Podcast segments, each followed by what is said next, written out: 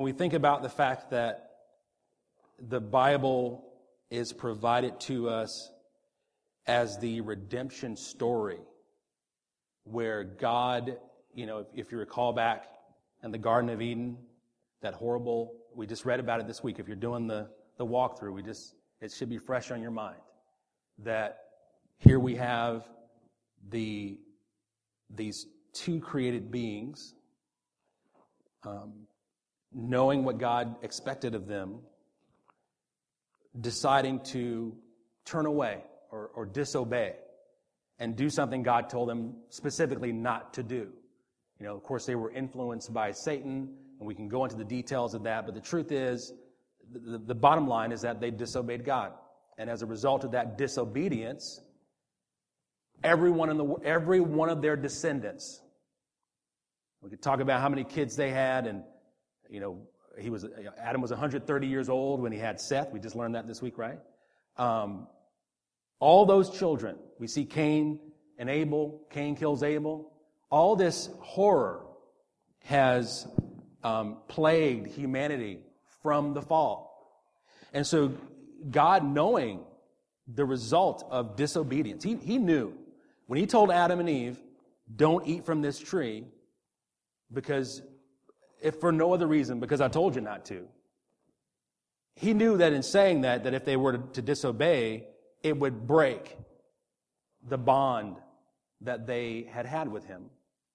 Because you can't be in relationship with God and be disobedient, right?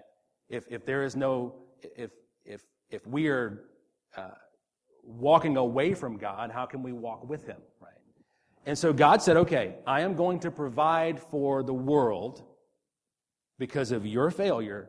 I am going to provide a means by which mankind can return to me into a relationship, albeit not as perfect as it was prior to the fall, but at least it, through this redemption process, we could start in motion the work that will ultimately be fulfilled and accomplished when we receive our new bodies and the new heaven and new earth. That's the redemption story. God saying, You failed, you've fallen.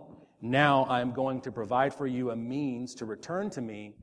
And in time, our relationship will be fully restored in perfection and perfect unity. Well, the fulcrum, the, the point the event that was the stamp of that redemption is what we read today. If Christ didn't die, what does Paul say? We're still, you guys remember that? We're still in our sins. W- without the perfect, and we're going to get into this, but without the perfect sacrifice of Jesus, we are still stuck in that place of unforgiveness, lostness. And so today, as we take a look at this account of the death of Jesus, we're gonna, we want to ask this question, where are we as it, as it relates to his death? Where, where do we stand um, in connection with this um, tremendous event in history? Let's pray and then we'll, we'll, we'll dig into it. Dear Heavenly Father, Uh, this is your word, Lord, and, and um, how we evaluate it, how we look at it, how we study it, both today and on our own as we leave this place, Lord. It is, um, it is powerful to save, and we trust, Lord, that as we, we commit our hearts to understand that, that you would, we, you would help us understand. So, Lord, today, we ask that you would help us understand, that you would teach us your will, and that you would um, change us, God, so that with our lives we could honor you and glorify you in the things that we commit to do. In Jesus' name, amen. Everyone in the world has been impacted by the death of Christ, whether directly or indirectly, whether in times past or times present. Um, as I said, this, the, the Bible's redemption story is that God would bring us back to Him. The, the redemption event is the death of Christ. It is that work whereby God takes my sin, your sin, historical sin, future, he takes all that sin of every human that has ever lived and he places it upon the shoulders of Jesus so that he would actually die the death that we're supposed to die. That is the redemption event. Um, there were consequences, as we said, that, that came about as a result of Adam and Eve's sin. We think about God cursing the ground. We think about um, enmity existing between creation and, and us to, to, some degree. Um, all these consequences exist uh, because of sin. Yet we discover that as the Lord, He persists in this, in His commitment to establish communion, that He doesn't stop there. We've said oftentimes that God could have, when man failed and when man and woman failed, He could have started all over. Right? He could have just wiped out the earth and said, you know what? They messed up. Let me erase that and start with new people and, and do it again. But he didn't do that. He said, okay, this is my creation. They failed. Now I will work toward bringing them back to me. Um, this is the best news we could ever know. It's the best news we could know now. It's the best news they could have known then. Yet there are those people in the world and among us even that, that have not accepted the story. There are those that um, haven't honored his death. Not everyone feels the pressure of the weight of the cross in the moment that we see there. In Mark chapter 15, Mark chapter 15, verses 33 through 41, we have this account that reveals the agony of Jesus as he endures the cross. And we, we get to see in this the varying stages or states of mind of the people that are around the cross. You know, as we, we've already looked at last week, this group of mockers that were criticizing him. We've already looked in previous weeks of the disciples that were close to him that took off, right? We, we've, we've already seen some of the people that witnessed his death, and we'll see today who were greatly moved to change as a result of what they experienced.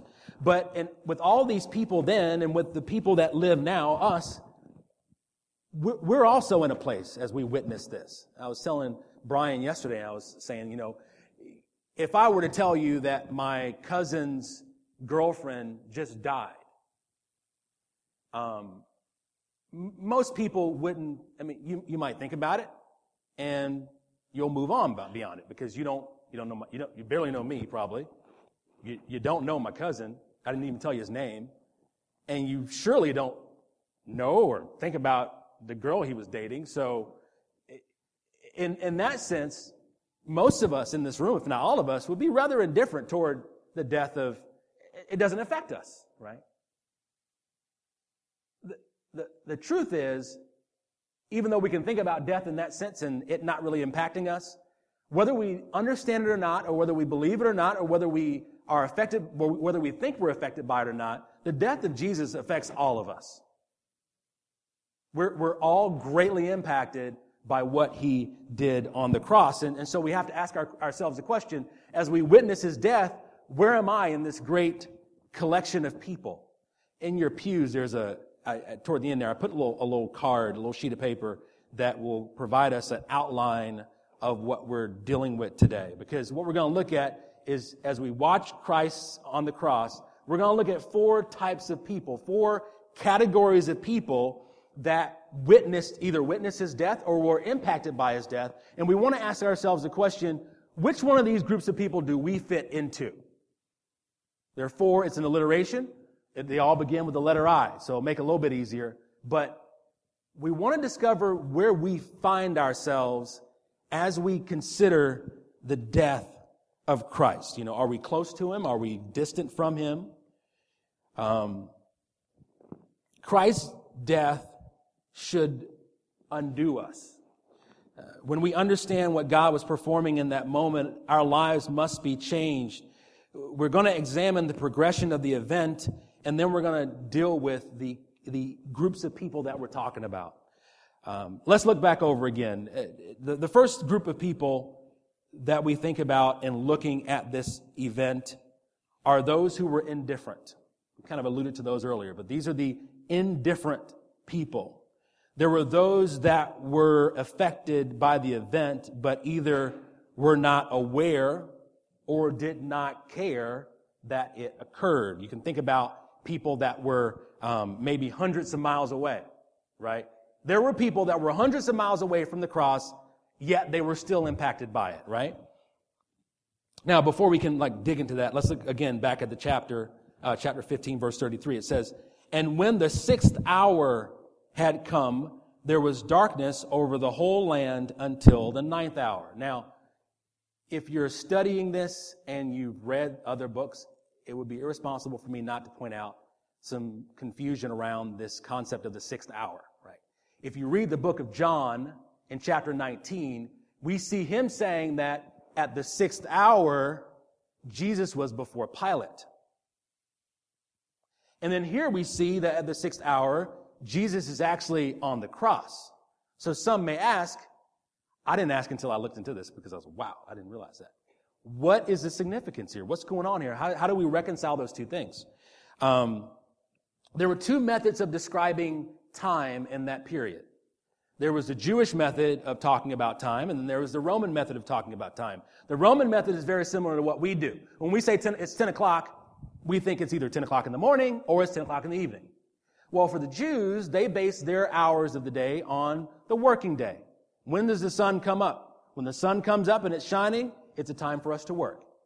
Right? When it goes down, work ceases. So for 12 hours of the day, approximately, there's a time of work, and for 12 hours, there's a time of of sleeping or resting. And so for, for Mark, Matthew, and Luke, these are the synoptic gospels, we have three men speaking as Jews explaining the instance of time that occurred. Because in all the synoptics, we have this statement, the sixth hour, uh, provided for us. And so if we we're to understand it in that way, we see that Mark is talking about six, the sixth hour being 12 o'clock.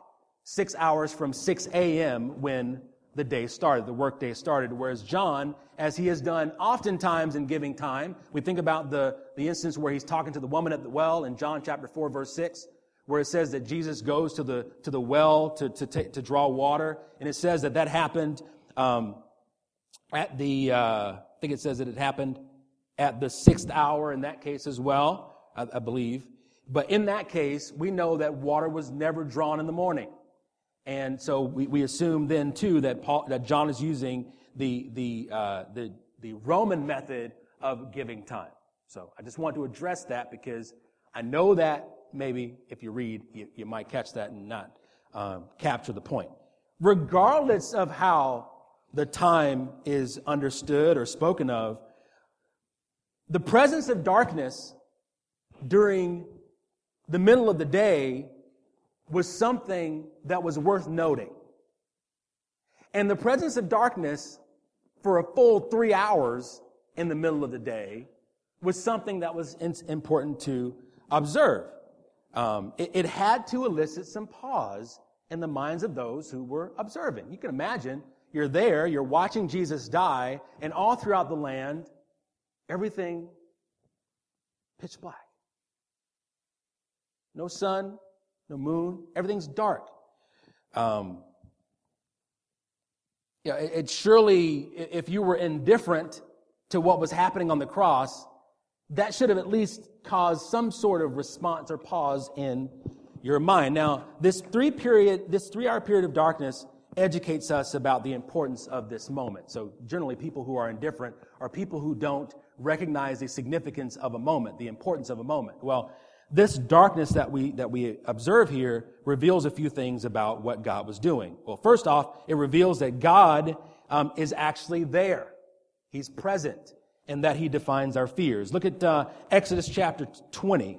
Exodus chapter 20, we see another instance where darkness occurs. So, Exodus 20, verses 20 to 21.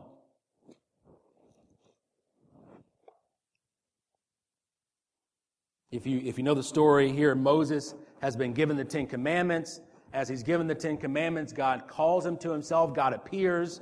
And as he appears, we see in verse 20, Moses said to the people, Do not fear. And I found this very interesting how he says this. Do not fear, for God has come to test you, that the fear of him may be before you, that you may not sin. The people stood afar off, while Moses drew near to the thick darkness where God was. So one thing that this darkness reveals is that God is going to speak. God is preparing to speak, to say something. And in saying what he's going to say, his goal is to both calm their fears, but also put their fears in context. In other words, it's a good thing to be fearful of God, right? I mean, we have to, that's what reverence is. It is fearing God. It is fearing his, what he does, how he operates, and what he may do should we sin against him. But what he also says here is that your fears can be calmed by you remaining in communion with me, right? And so as God brings about this darkness, the natural response would be to be afraid, right? But God says, hey, don't be afraid because I am here, I am present. And so it's very similar to what we're seeing here in the book of Mark in that section. Another thing that the darkness reveals is that God is about to act. God is about to do something. Look back over in Exodus chapter 10. Exodus chapter 10 is where we have the account of uh, the, the Egyptian plagues. There were nine plagues in Egypt, and just before the last and final exclamation point plague, uh, God gives this other uh, sign. Look at, uh, at verse 21. It says here, Then the Lord said to Moses,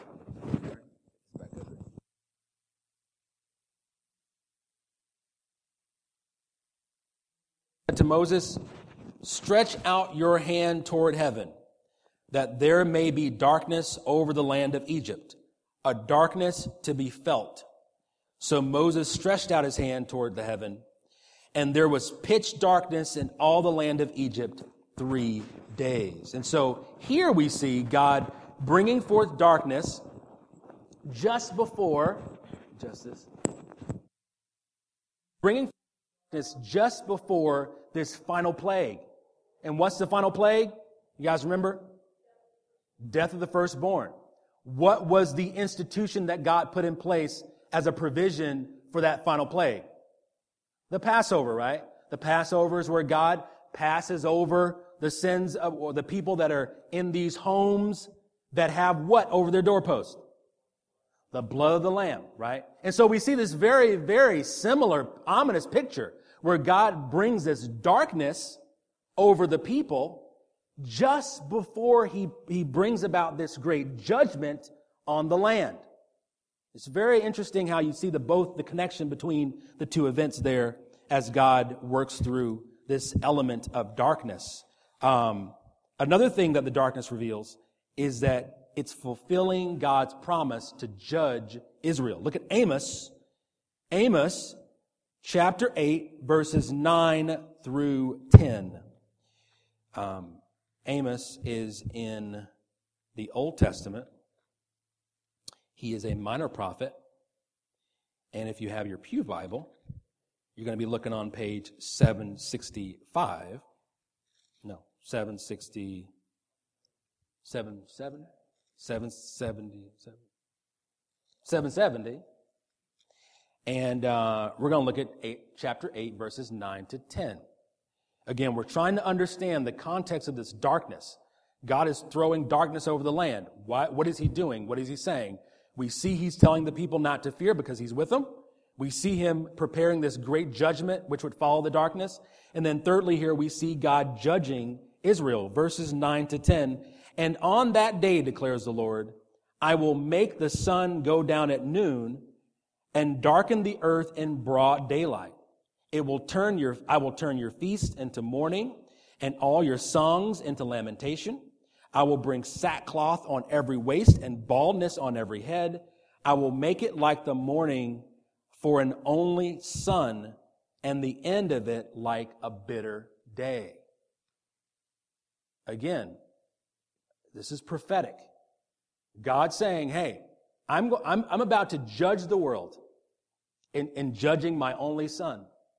And as I prepare to do that, and he gives the reasons, some of the reasons for doing it there, this darkness will exist. And so it's a fulfillment of prophecy. It's, it's commitment to a promise that God has made. The last thing we see in this, this kind of display of darkness, we can look at Joel chapter 2. Joel is right before the book of Amos. Um, Joel chapter 2. So if you go a few pages back, 762 of your Pew Bible.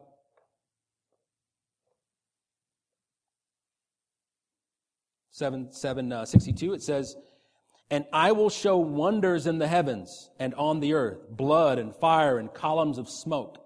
The sun shall be turned to darkness and the moon to blood. When before the great and awesome day of the Lord comes." For those who were aware of the promises that God had made through his prophets, they should have considered this darkness, obviously as a, as a, judgment of God, but also as a promise that God would ultimately, through this judgment, provide hope for those who were under the darkness. And so this idea of being indifferent would be synonymous if we, if we knew these things about what God was doing in the darkness, if we knew all these things about how he was acting and behaving among, or how he was interacting among the people. Um, to, to, be, to be indifferent would really be to, to be uh, foolish. Uh, for those who were aware of the way that God had revealed himself in times past, this ominous darkness should have awakened their minds. Indifference um, can also, however, be associated with unawareness. We said earlier that there are people that aren't even around the cross. You know, it says that darkness was over the land, but it doesn't say that darkness was over, you know, South America, if you want to use those, know, the, the common vernacular. It says that darkness is over the land. So there are people who are not around the cross or in, in Jerusalem or in Judea at this time that, that would have seen this. And so how does this, how does this affect them? They are indifferent to it, but not because they're choosing to be indifferent. They're indifferent because they don't know what's going on. The fact is, though, because we know the rest of the story, that death that Christ would exhibit on the cross would ultimately be applied to them as well. Because we know that the gospel would ultimately go to the ends of the world.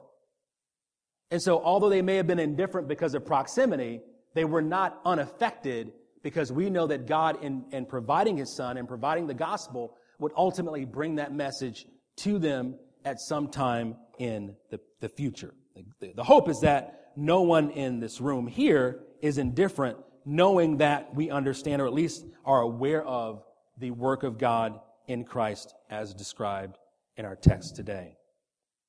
We, we see again, um, if we keep on going down in, in Mark chapter 33, I'm sorry, chapter uh, 15, uh, verse 33, and then down to 34. And at the ninth hour, Jesus cried with a loud voice, Eloi, Eloi, lama sabachthani, which means, my God, my God, why have you forsaken me? Uh, Pastor Nate hit on this last week. We know that in this, in this event, when Jesus proclaims that, that declaration, what verse is he quoting? What chapter is he quoting? You guys remember? Psalm 22 where David says, God, why have you forsaken me?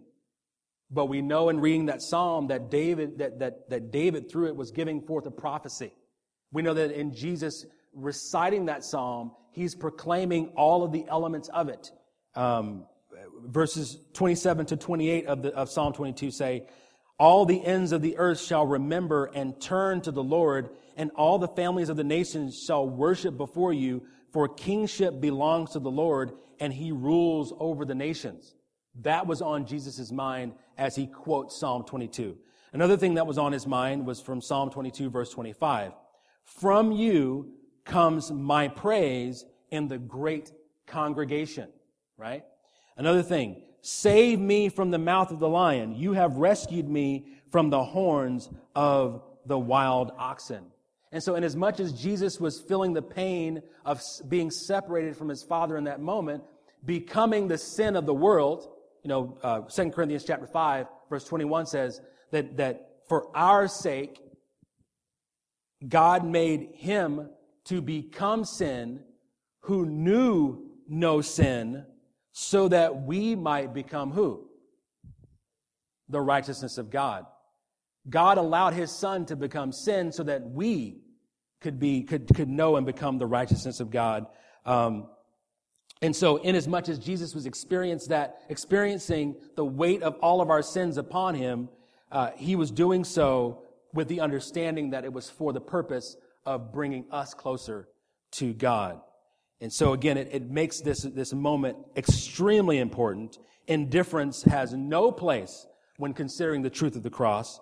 And I think we can argue that along with the resurrection, these two events, Jesus' death and ultimate resurrection, where he demonstrates his power over death, we see ultimately the most powerful and impactful event that occurred and has occurred in the life of all of humanity.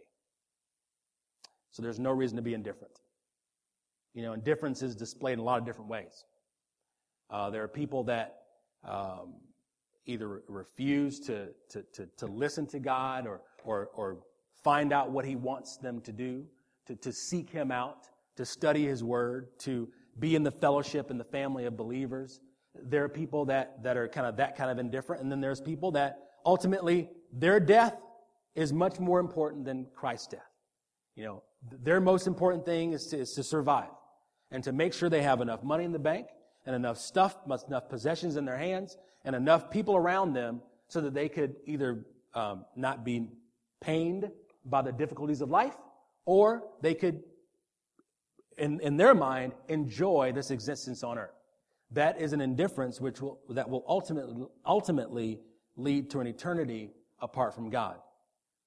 And so my prayer this morning is that for this first quadrant of people, that none of us are in that category. Because to, to be indifferent toward the things of the cross is to be in a horrible, a horrible state. Uh, the, the next type of people that were present at the cross, we, we saw these people last week, but these are the irreverent. The irreverent. I'm sorry you can't really read that. I'm not sure if you can see it. Maybe you can. Um, these are the irreverent. There are those who witnessed the crucifixion that continued to mock Jesus even as his agony increased. They, they see him on the cross. They hear him proclaim various things. There's, there's seven words that Jesus, Jesus says. Today, we see his fourth word, the Eloi, Eloi, lama sabachthani.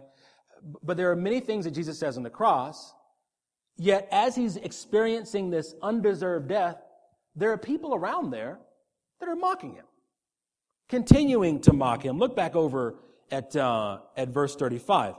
And some of the bystanders, hearing it, said, Hey, behold, he's calling Elijah. And someone ran and filled a sponge with sour wine, put it on a reed, and gave it to him to drink, saying, Wait let us see whether Elijah will come and take him down.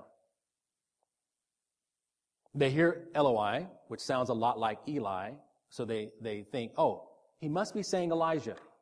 And, and they also, if, if they're um, familiar with Jewish belief and teaching, they understand that Elijah was going to be very closely connected with Jesus. And so they say to themselves, hey, well, he's calling for Elijah. Let's go see if Elijah will. Horrible. This is irreverence, a disdain or disregard for that which is holy. There are many ways that irreverence can be displayed. Uh, it can be displayed as a blatant disrespect toward the actions of God, as in this account today. It's a tremendous disrespect. Um, irreverence can be displayed as a mistreatment of principles to which God has called us to adhere. You know, God says, hey, here are some principles you're to live by. Here's some truths you're to live by, some, some rules. To obey, to disobey those clear rules, to, to disobey that clear command is irreverence. Um, it's also uh, seen, seen as an unwillingness to act upon direct demands that God has placed upon us. There are those of us who are in specific situations. You know, we think about the revealed general revelation where God has said that, um, you know, He's given the Ten Commandments. You shouldn't kill people, right? That's pretty clear in Scripture. There are some other things that are in Scripture that are, our clear teaching, but there are some other things that God reveals to us individually as we walk with Him, as He reveals to our hearts and calls us to obey. To, to disobey the direction of God in that way, to, to disregard the Spirit of God as He works in us, is a form of irreverence, where we consider the, the, the, the, the instruction of God, the direction of God, um, as being worthless. A, another means of demonstrating irreverence is a lack of repentance when our sin is revealed. You know, oftentimes God will reveal to us ways in which we've betrayed Him or forsaken Him. Uh, and in those times, we have, we can make one of two responses.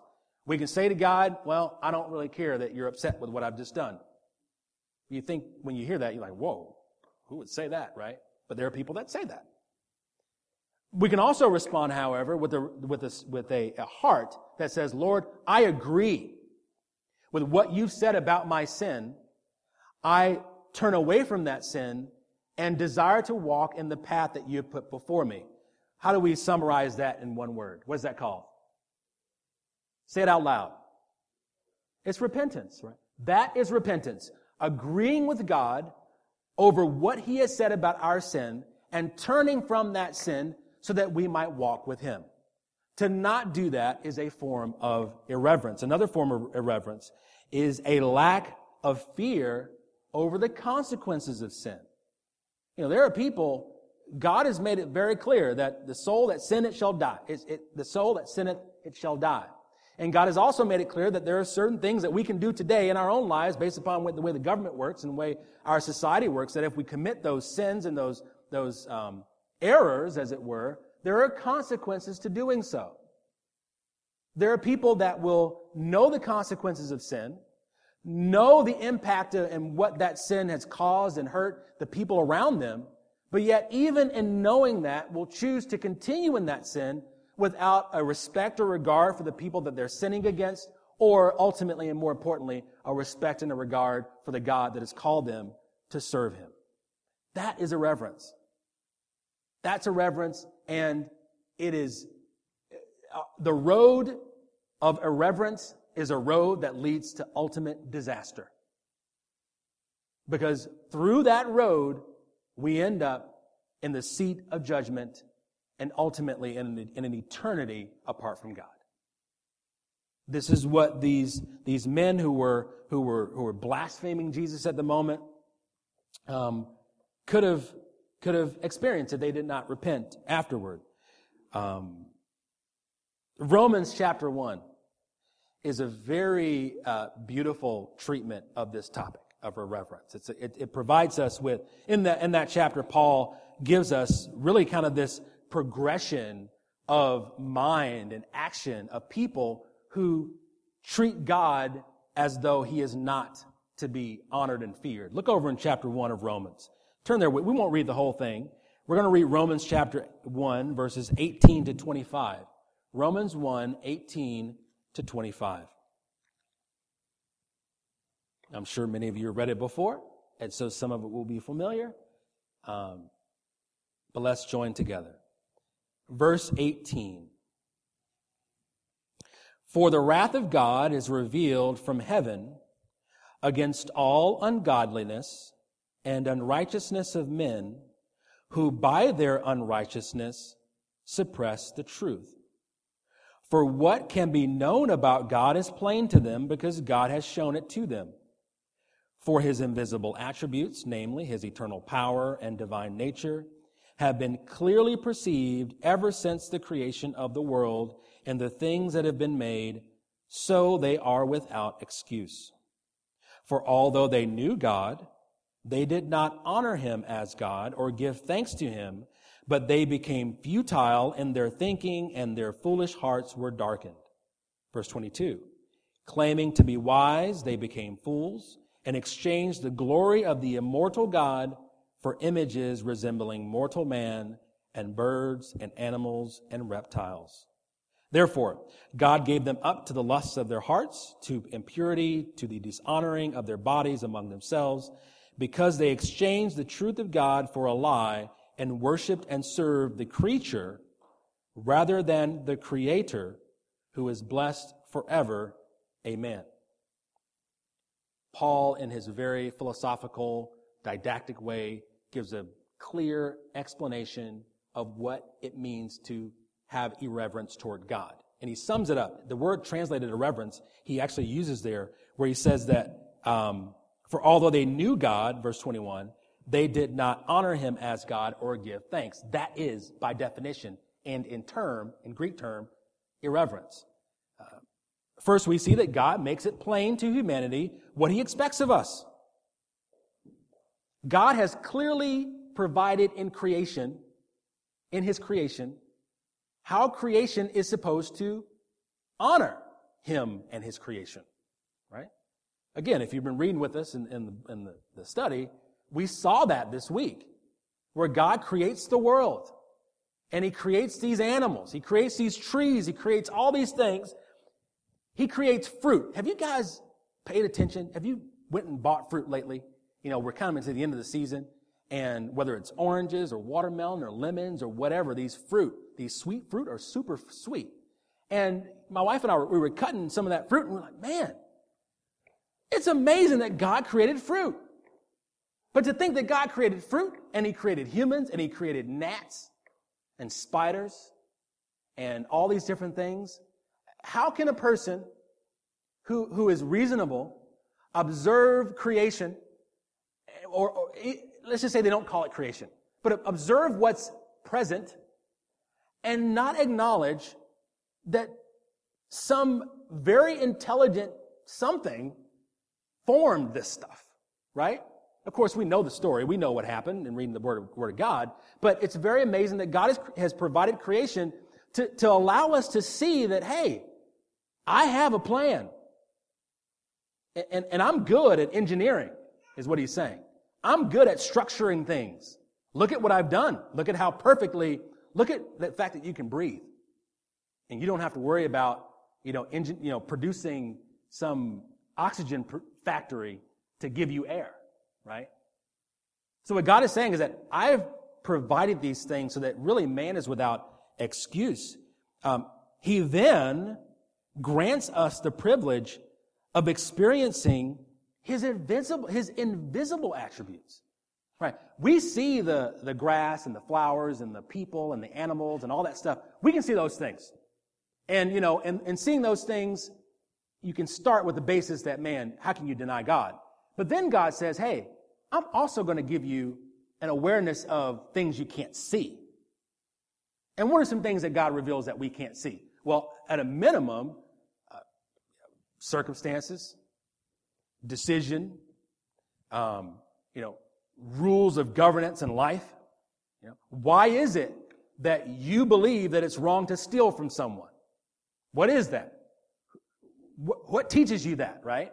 And even if, if, even if you aren't a Christian, even if you aren't a follower of Jesus, you know innately this invisible attribute of God that it's wrong to covet your neighbor's wife, for example, or it's wrong to, to, to, to as we said before, kill someone, or to, or to steal something from someone else. It doesn't take, you know, somebody giving you a long treatise on why these things are wrong for you to feel that they're wrong. So these are the invisible attributes of God that he reveals to us, right? He moves on. Another thing he says is that he gives us this awareness of the revealed things which, which causes man to make a, a twofold decision. We, so God reveals his, the visible things he reveals invisible things, and then he says, okay, you got a choice to make. You, you, you'll either um, uh, ignore God and curse him, or you'll honor God and thank him. Right? So that's kind of, again, the progression. This is, this is kind of irreverence on display, and hopefully none of us are in this camp. Um, that's really my prayer is that none of us are in this place. But we have that choice to make. Have we honored God with our lives? Have we thanked him for what he's done? Or are we people that ignore him for what he does, ignore how he acts, ignore what he's revealed, and ultimately curse him by our um, discontent with what he's done? If we choose, as, as Paul says in Romans, to ignore God and curse him, the result will ultimately be a darkened heart. God says, hey, when you ignore my revealed will, when you, you ignore the things that I reveal to your heart, at some point, your disregard for who I am will lead to darkness. To, will lead to a place where you're, you're feeling around, trying to find God, trying to, you may not say you're trying to find God, but you're gonna, you're gonna feel around trying to find something to, to, to fill a void that you have because you've ignored the ultimate provider who, who, who gives us life. And then we see at the, the last kind of progression of things is that as our hearts are dark, darkened and as we're feeling around for how to use stuff, what do we end up doing? We end up misusing creation.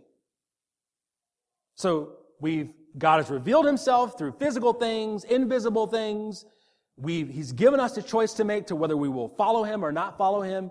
Some of us have chosen not to follow him. As a result of not following him, our hearts become darkened. And as a result of our heart becoming darkened, now we're going around, feeling around for stuff, and we're, we're, we're grabbing a hammer when we're supposed to be grabbing, uh, you know, a, a wrench or something?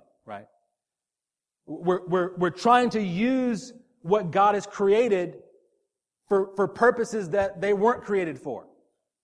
You know, he goes on, he, he describes, we won't go into it now, but he describes what those cases are. People who are, you know, taking, uh, you know, images of birds and things and, and turning them into actual gods to worship. That's misusing creation because we're living in darkness. You know, some of us are doing that.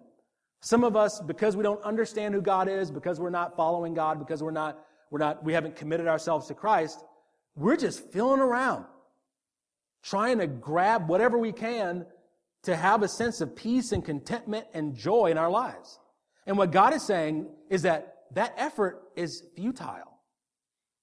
It won't lead to ultimate clarity or, or peace or joy. And so may we not be indifferent people. May we not be irreverent people. Um, one more verse from there. Romans chapter 5 on this topic. Romans chapter 5, verses 6 to 8. You can either turn there, or you can just, I'm going to read it for you. Romans chapter 5, verses 6 to 8. These irreverent men of the cross, and even us who are irreverently not recognizing who God is or honoring Him as God, this is a great provision that God makes. Verse 6 For while we were still weak, at the right time, died, uh, God, Christ died for who? For the ungodly, for the irreverent. Even, even people who don't deserve it, Jesus dies, right?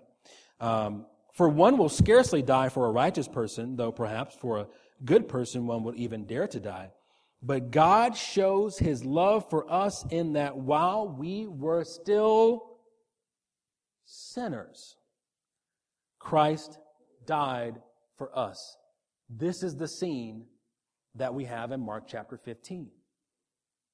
That while we were still irreverent, dishonoring God, Christ takes upon himself our irreverence, our, we may not say it this way, but our hatred toward God, and he dies for us.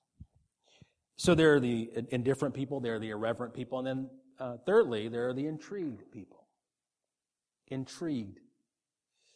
Um, some are moved by witnessing the death of Christ. How they respond to what they've witnessed will determine whether this emotional reaction will lead to ultimate wholeness. I would say that if you're here today in this room, then you're, you're likely in one of these bottom two quadrants. I, I wouldn't think an indifferent person, unless you were dragged here by somebody, right? I wouldn't think an indifferent person would be here. But maybe, maybe you are indifferent. You just showed up because you want to see what's going on. But in the fact that you're here and you're, you're trying to see what's going on, then I would say you fall into this category at a minimum. You, you, you've come to a church and you, and you said to yourself when you, when you're standing outside the church, and maybe you've been here before, but you said, I wonder what goes on in here. I wonder who these people are on the wall. I wonder what that book is that they always read and talk about. I wonder what those songs are all about they're singing. Why do they have a screen with, with things up here, right? That, that's intrigue. Because you're wondering, and, and, and that analysis, what's going on? And why is it going on? There were people at the foot of the cross in that state. Look back over in chapter, chapter 15. Um, uh, verse 37. And Jesus uttered a loud cry and breathed his last. And the curtain of the temple was torn in two from top to bottom. And when the centurion who stood facing him saw that in this way he breathed his last, he said, Truly, this was the Son of God. In some translations, it's actually a Son of God. And we can go into that at some point. But um, we see an intrigued group of people. I mean, how could you, um, again, witness this event? You're, you're there at the foot of the cross. You, you've watched this man go through a trial. You, you think he's innocent because it's like, well, why are they so, why do they hate this guy so much? I mean, if, if you're just a Roman soldier, you're thinking, well, he hasn't killed anybody. I mean, he, he's just, he seems like a decent person. Matter of fact, one of these guys had on his mind the, the, the, the need to, to at least try to quench his thirst. We don't see it here in, in Mark, but in, in uh, I believe John's gospel, he, in, in giving the account, he actually quotes Jesus saying, I'm thirsty, I thirst. And so after Jesus says this, one of those guys felt it, it necessary to grab some of that sour wine, that they used to quench their thirst and put it on a sponge and give it to Jesus. So, at, you know, you can say that they gave it to him because they wanted to extend this period of, of, of this scene, this episode, this, this show, as it were. But some may say that, well, he gave him that, that because he was sincerely concerned about him being in pain on the cross. Regardless of what it was, there were people there that were at the foot of the cross um, that were intrigued. And we also know that if you're, if, if you were in the temple and you're standing there and you know off at a distance on that hill of Calvary, there's this, there's this man who, in, in your mind, was defaming the temple or, or making it look bad or whatnot. You know he's on the cross somewhere, and all of a sudden you're standing, and what starts to happen? You can imagine if we were here, and then there's a big crack at the top. Now, in this case, the, uh, the, the, the veil that was being torn was the veil that separated the, the, the kind of normal area of the temple, the sanctuary you can call it, with the Holy of Holies. And so as this, as this, this rip occurs in that curtain, where only the high priest could go, if you're witnessing this happen, you have to be intrigued by it. It's like, oh, whoa, whoa, what, what just happened? It was dark for three hours. I don't know what that was all about. All of a sudden now, this thing is ripped what's going on? You, it, you have to ask the question, right? You know, as people today, we have to ask the question, what is this about? Of course, we know that in the separating, as we read Hebrews, because the reason that veil was torn was to show us that now our access into the Holy of Holies has been made possible through whom? Through Jesus. So now no longer do we need these sacrifices that the high priest would provide. The great high priest has given his own life and provided us with an opportunity to come before God with him to profess how great he is, right? And so we know these things because God is, some of us have, have become aware of these things. But there are people who are still in the state of being intrigued. And unfortunately, it can be a very dangerous place. Because when you are, when you remain in this intrigued state, you, you also become susceptible to false teaching, to, to, to heresy, as they, as they call it. I was talking to Brian yesterday, and he was saying that there are these Mormon that come to his house occasionally, and, and uh, every once in a while they invite him over for dinner. And these guys, these guys are so zealous. These, these two young men are so zealous about what they're doing and what they're saying. And, and, and one of the things we, we discussed was that the, these are intrigued men. Unfortunately, they've been taught the wrong thing about Christ. And un- unfortunately, if we remain in that intrigued state and we don't pursue God for who He is and we don't pursue His Word so that we would be changed by it, we, we could be in a very dangerous position. And so may we be people who don't just stay there, but we actually move to seek God, to understand what his death means, and understand what he's calling me to do as a result of that death. Amen? Amen. Um, the last person that we can look at briefly as we close is the inspired person. The inspired person. Because we, this is, this is where intrigue transitions into hope and life. It goes on to say that in verse 40, there were some also women. There were also women looking on from a distance among whom were Mary Magdalene and Mary, the mother of James, the younger, and of Joseph, Joses or Joseph, and Salome. When he was in Galilee, they followed him and ministered to him, and there were also many other women who came up with him to Jerusalem. To be inspired by the death of Christ is to be made alive by him. Verses 30, verses 40 and 41 give us this window, this picture of these women who ministered to Christ throughout his life, or at least throughout his ministry life. Um, Mary, the mother of James the Less, was present at Christ's burial, and she also was the one um, who came out early to anoint Jesus' body after he had died. Mary of Magdala, or Mary Magdalene, was delivered from a demon possession, which was recorded in Luke chapter 8. She's the Mary who stood at the tomb weeping when Jesus approaches her having mistaken him for a gardener, if you guys remember that. So these are women that were consistently with Jesus throughout. They were inspired. Inspired literally means to, to be breathed into, to inhale. In other words, you, you have had breath. These are people that have had breath, the breath of God, as it were, breathe into them so that they can now live for God. Um, a few observations about these women that kind of describe their lives. They were a few of the rare individuals who had the courage to be present at the crucifixion. These inspired women did not shrink back at the crucifixion. They were there. How many disciples were present at the crucifixion? How many um, of the 12, sorry. How many of the 12 were present at the crucifixion? Do you guys know? One. One. Who was it? John. He was the only disciple present at the crucifixion.